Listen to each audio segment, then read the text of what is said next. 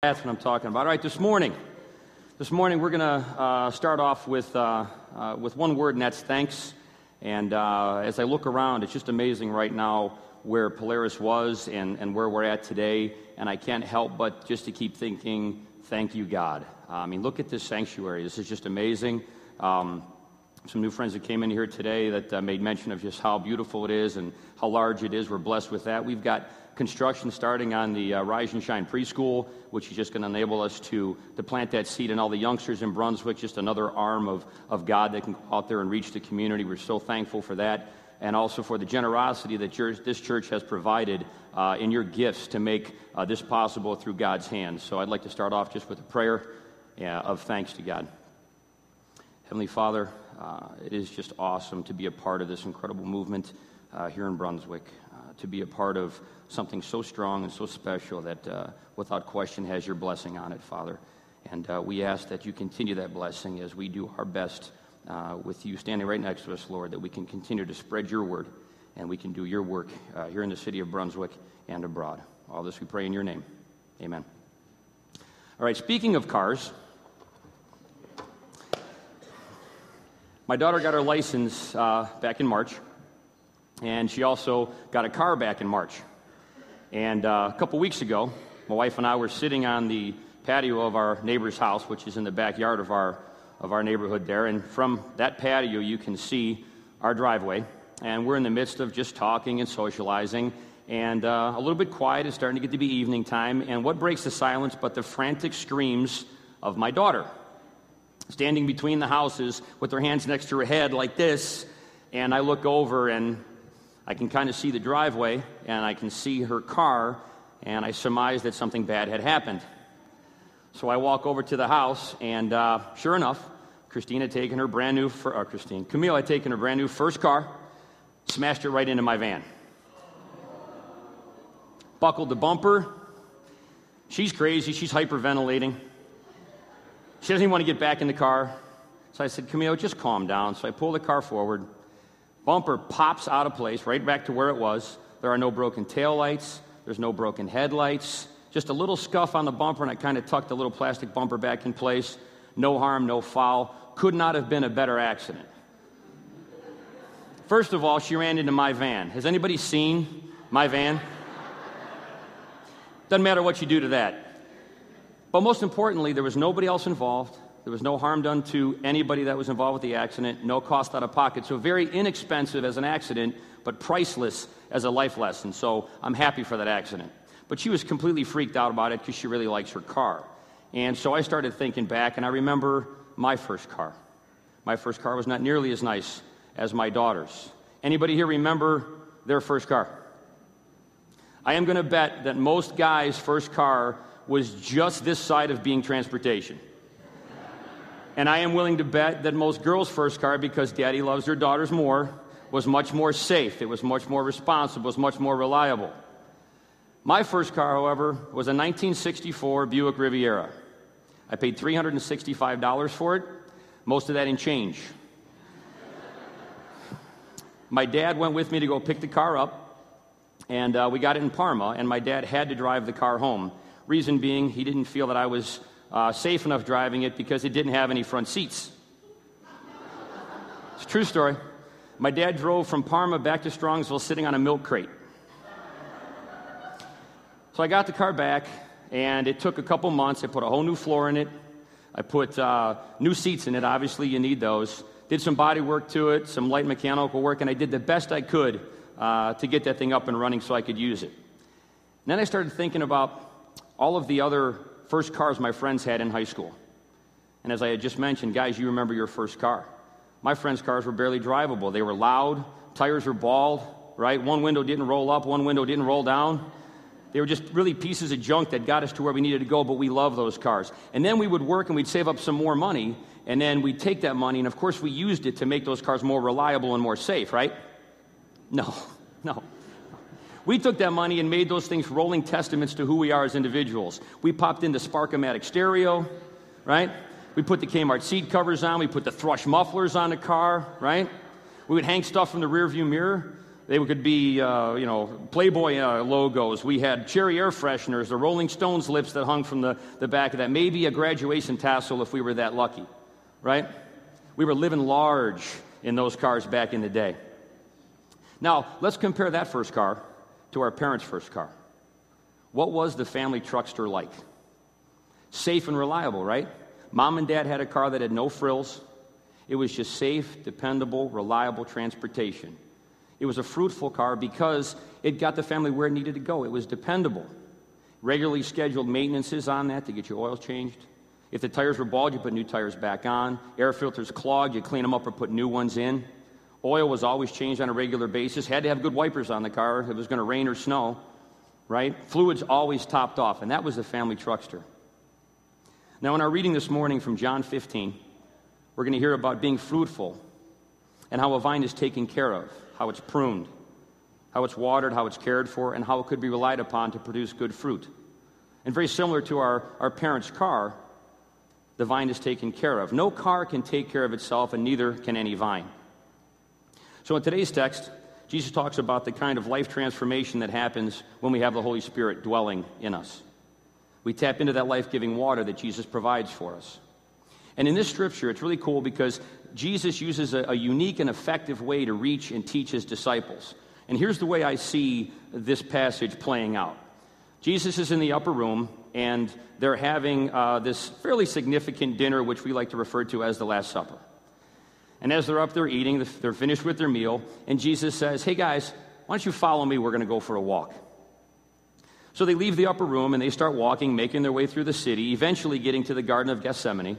But on their way, they come across many, many opportunities where there's vines growing. Grapes were a very common crop of the day, so whether they were growing in the city or in the outskirts of the city or on their way to the garden, they were there. And Jesus, being the masterful teacher that he is, he stops and he uses this opportunity to teach his disciples with these awesome visual aids. So we're going to take a look at John uh, 15, 1 through 12, and see what he says to them. I encourage you, in front of you in your pews, uh, there's green Bibles.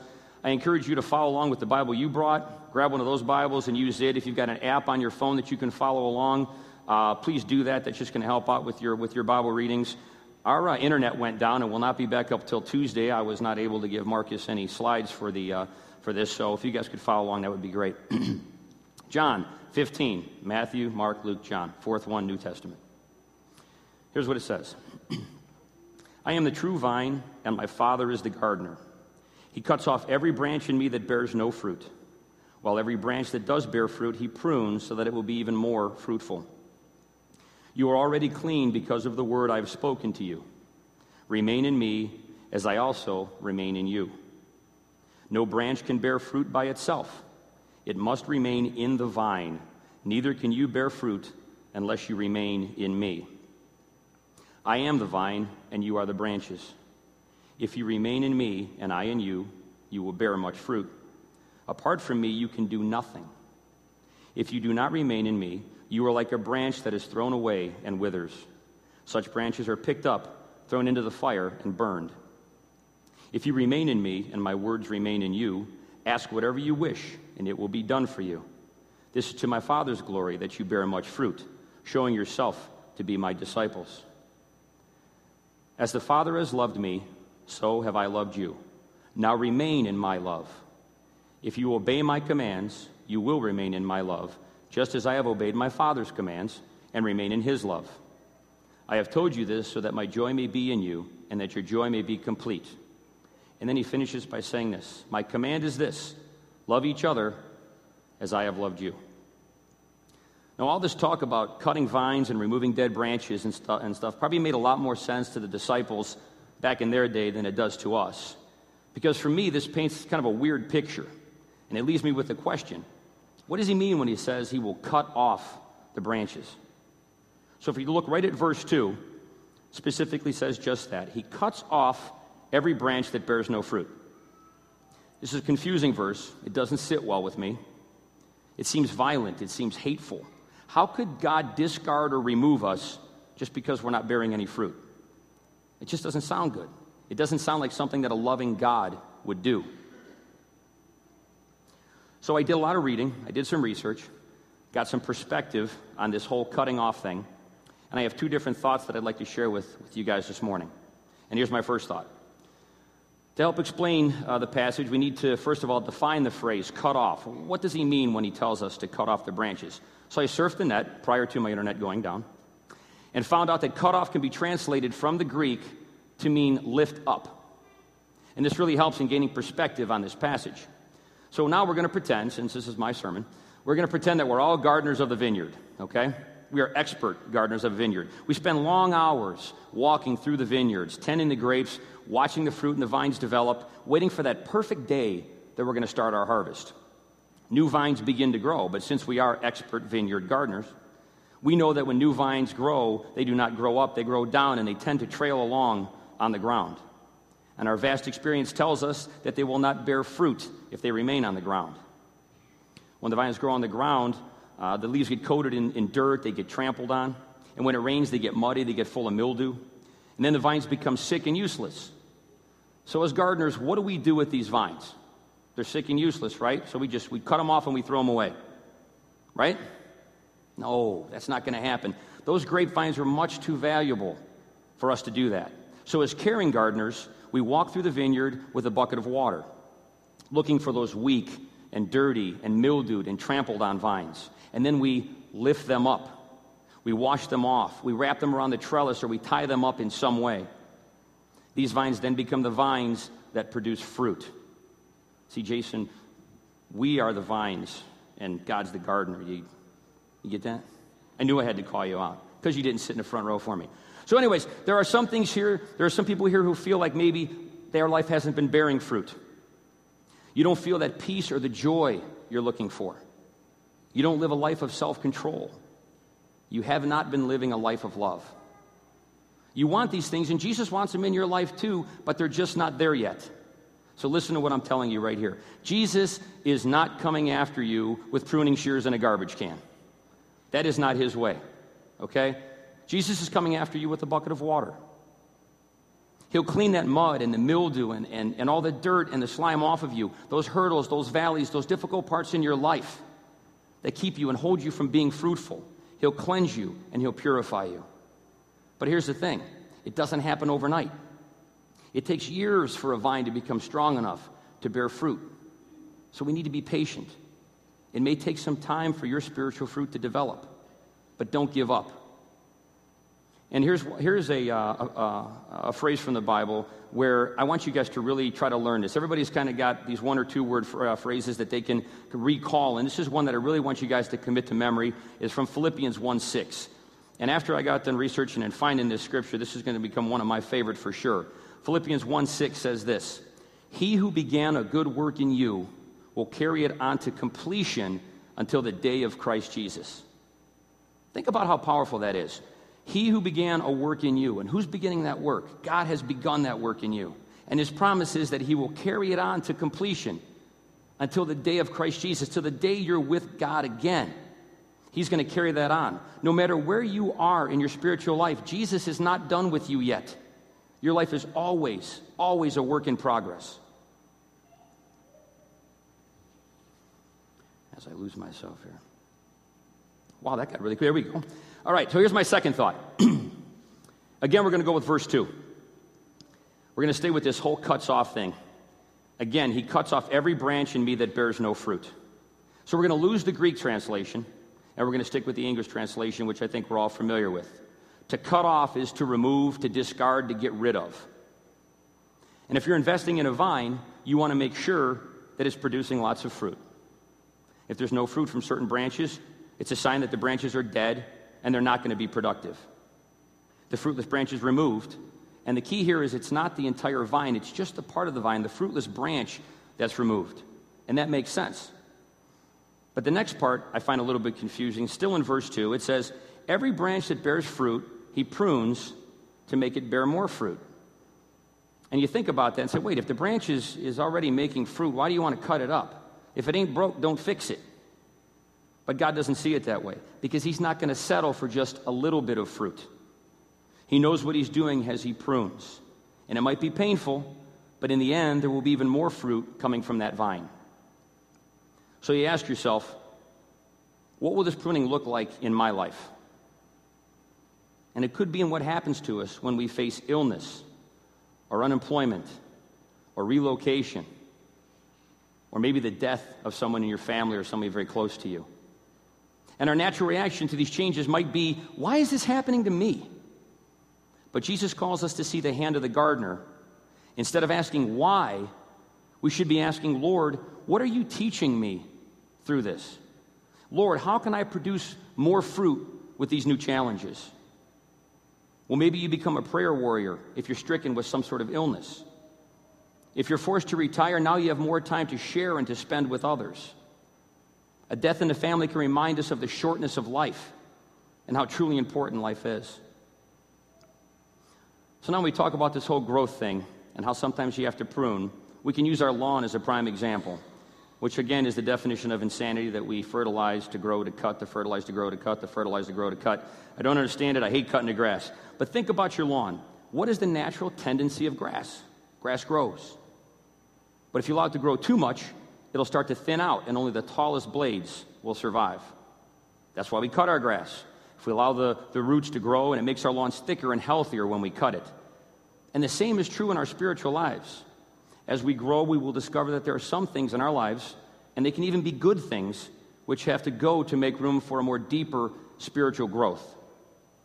Has there been something in your spiritual life that has always worked for you, but recently has shown very poor results? Well, maybe it's time to prune that from your life so that you can focus, uh, focus your energies on much more fruitful things. But sometimes pruning is quite painful. God may be calling us to let go of something very near and dear to us, but it might not be helpful to us. It might not be helpful to our spiritual lives. God may even be allow us to suffer for a period of time. And so if he allows us to suffer, I guess the natural question is, is it a good thing to suffer? Well, let's hear what the book of Hebrews has to say about it. Book of Hebrews 12:7 tells us this. Endure hardship as discipline. God is treating you as sons. For what son is not disciplined by his father? If you are not disciplined, then you are illegitimate children and not true sons.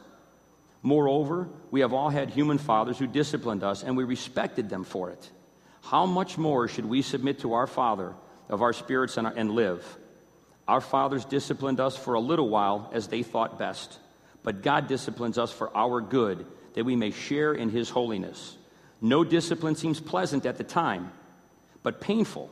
Later on, however, it produces a harvest of righteousness and peace for those who have been trained by it. So, according to Hebrews, suffering can be a good thing for us. But discipline is tough to take. It's tough to give up that control. I myself am a, a control freak, no question. It's tough for me to delegate some things. It's harder to surrender to God's hands, but there are times when we absolutely have to do it. We need to let go of our pride. We need to let go of that old grudge that we have against somebody. Lose that need to be right all the time. Stop looking at our mistakes, or stop looking at others' mistakes and recognize our own mistakes. And if we can do that, then we, we can become spiritual greenhouses for ourselves to bear more fruit and for the people that are around us to bear more fruit as well. Now, everything we do here on earth, the worship, the witnessing, the studying, the sharing, the serving, is designed to help you bear more fruit. Some of these things are so beat up by life that they aren't bearing fruit anymore. And that's where we need to let Jesus step in and take control. He identifies those areas of our lives that are sapping our growth and our strength. And He puts things in motion to help remove those from our life. You need to look for these places in your life that seem to be holding you back and let Jesus just, just get rid of them. And our goal in our Christian lives is to be fruitful, right? It's to produce as much fruit as possible. But how do we do that? What is the secret to, to producing more fruit? It actually sounds hard. So many of us are so busy with work, we're busy at home, we're busy with our church family, and then we're just so bogged down in our everyday life, you're thinking, now I've got pressure to be more fruitful, more burden to be added onto everything else that I have to do, all the responsibilities I have, and now God is asking us to bear more fruit. But before your mind begins to race all over the place, before you shut me off completely saying my life is too busy, it can't be done, John, in John 15, 4, it sums it up in eight simple words as to how we produce more fruit. Those eight words are remain in me as I remain in you. The secret of fruitfulness is to be connected to Jesus. And if you look at it that way, that's pretty simple. Remain in me as I remain in you. Imagine a broken branch just lying on the ground, completely separated from the vine. It's just laying there all dead. It can try as hard as it wants to produce fruit, but it's not going to happen. Jesus says, Apart from me, you, can't, you can do nothing. And the branch needs to be connected to the vine, receiving the life giving fluids for it to be healthy and for it to produce fruit. And it's the same in our Christian life. We simply cannot do it by ourselves. Either we're connected to Jesus and receiving his life giving spirit, or we're just faking the fruit on our own. And what I mean by faking the fruit is we do things because we're supposed to do it. We keep up our appearances so that we look Christian and we look churchly. We go to church because we're supposed to. We participate in the bake sale and the volunteering for ministry so others will see us and notice us that we're involved. It does look respectable, but if it's not real, it's just a dressing. Just like our first cars with all that junk hanging in and on it, fuzzy dice and tinted windows are not going to make the car run any better. And pretending all these things and going through the motions of being a Christian is not going to make us a better Christian, and it's certainly not going to help us bear more fruit. We need to be connected to Jesus and his life giving spirit. When we connect with him and we when we remain in him, great things can happen for us. We can pray with confidence knowing that our prayers will be heard and answered.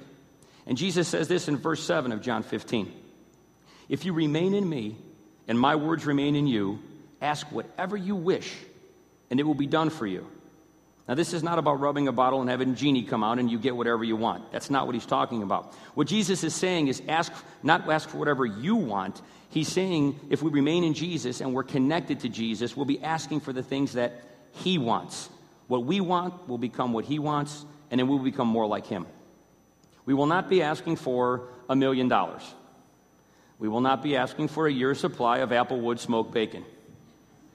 We will not be asking for a Mint 66 GTO with a 389 Tri-Power 1000 CFM carburetor, a Muncie T-trans- T10 transmission with 411 gears. That is not what we're going to be asking for, okay? This is not rubbing a bottle and the genie comes out. Instead, we'll be asking for things we know Jesus desires, for others to become connected to Him, for the Father to be glorified, for the church to grow, and for more spiritual growth and more fruit. And then next Jesus, next Jesus gets to the love side of this, and we move away from the pruning. And Jesus says that there's a domino effect of love. The Father loves the Son, the Son loves us, and we love each other. This love will drive us to keep His commandment, which was love each other as He has loved us. And it will allow us to share in His joy. And then that domino effect continues as the, as the love of God overflows into our hearts and it overflows into those around us. And then Jesus calls us to love one another to love one another. It sounds simple, but it's easier said than done. Just take a look around. In here, in our work life, in our social life, we're all different. We all have different personalities. We all have different temperaments, different backgrounds, different beliefs, different hopes, different desires. For us to love one another and look past all of those differences, it takes the power of God to do that. And that power allows the fruit of the Spirit to grow and develop in our hearts and in our lives. As Jesus calls us to bear fruit, he gives us one last jolt of encouragement in the closing verses of chapter 15, where he looks around the upper room and he says this to his disciples. Verse 16 You did not choose me, but I chose you. And I appointed you to go and bear fruit, fruit that will last, so that the Father will give you whatever you ask for in his name. Fruit from giant eagle spoils quickly, but the fruit of the Spirit lasts forever our love and our joy and our peace will be displayed for eternity. Are you connected to Jesus? Are you receiving from Him that life giving power? Are you going through a time of pruning right now in your life? Wherever you are, be assured that God is in control. His purposes are for our good and for His glory. Amen. All right, we're going to have a time of prayer right now. We're going to gather down here. Uh, the band is going to come up and play uh, another song for us. And I encourage you guys to come down and, and pray with us. I'll be down there. I'm sure uh, one of the other elders will be down there too. Come up and, and let us know what's going on in your life. Do you have some hardships, illness, death, some problems that you're having, some valleys in your life? And also keep in mind that prayer is not always about bad things and asking God for help. If you want to glorify God for something, if you want to just give praise to Him, that's prayer as well. We'll be down there to meet with you. We'll pray, and then they'll play, and then we'll have a prayer time up front. Heavenly Father, thank you, Lord, so much for the amazing opportunities that you give us, Father. And as, as we are here on earth, Father, we pray that, uh, that you allow us to connect with you, Father. We pray that you allow us to just get rid of all the, the barriers that are preventing us from letting your life giving fluid just pour into our lives, Father, uh, to realize that there are some things in our life, Lord, that just are not uh, designed to help us bear fruit, Father, that are distractions in our life.